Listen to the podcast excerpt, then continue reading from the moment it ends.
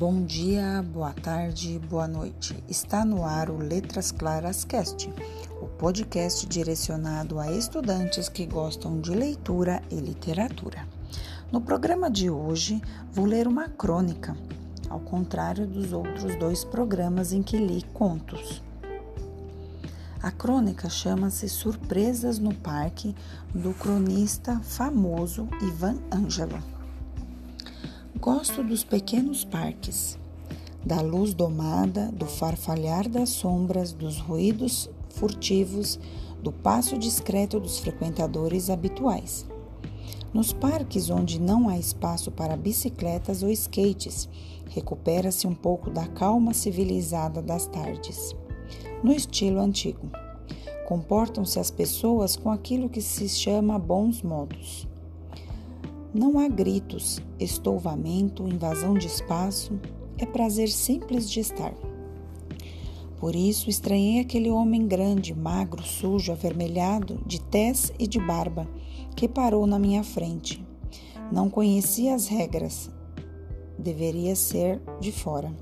Sentado no banco, a primeira coisa que vi antes mesmo de olhar a figura foram os pés grandes pés gretados, cascudos, metidos em duas sandálias de dedo, solado grosso de pneu. Chamou-me de cidadão. O cidadão, pode dar-me atenção? Achei bonito aquilo, cidadão. Senti-me cidadão. E foi de cidadão para cidadão que disse: Pois não. O que ele queria e desconfiei que, primeiramente, era saber como se saía de São Paulo. Tinha roupas encardidas, talvez menos de 50 anos, e uma trouxa que segurava na mão calosa e forte. O senhor quer ir para onde? perguntei, pretendendo conforme indicar a estação rodoviária ou ferroviária. Piauí. De ônibus ou de trem? A pé. E contou-me sua história Saíra de viagem havia uns três anos. Pode ser mais, fora até o sul, bem lá embaixo, onde não se entende muito bem o modo de falar. E estava voltando. Não aceita carona na viagem? Disse. E não por promessa, mas por gosto mesmo de andar. A gente é bicho igual aos outros, disse. Não tem de andar rodando.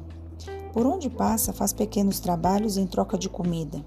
Racha lenha, capina, colhe planta, varre, carrega, limpa, cata, conserta, pastoreia, faz um pouco de tudo. Há alguma coisa que eu possa fazer pelo cidadão? perguntou.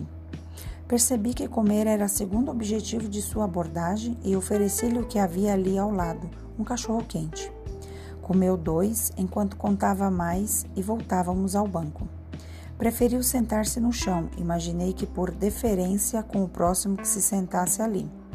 E percebi que era um homem civilizado como meu par que merecia. Chamava-se Ilalaê, do Maranhão. Melquisedeque do Piauí, conhecido por Melk. Havia nascido na serra que divide os dois estados e morava ora num lugar, ora noutro.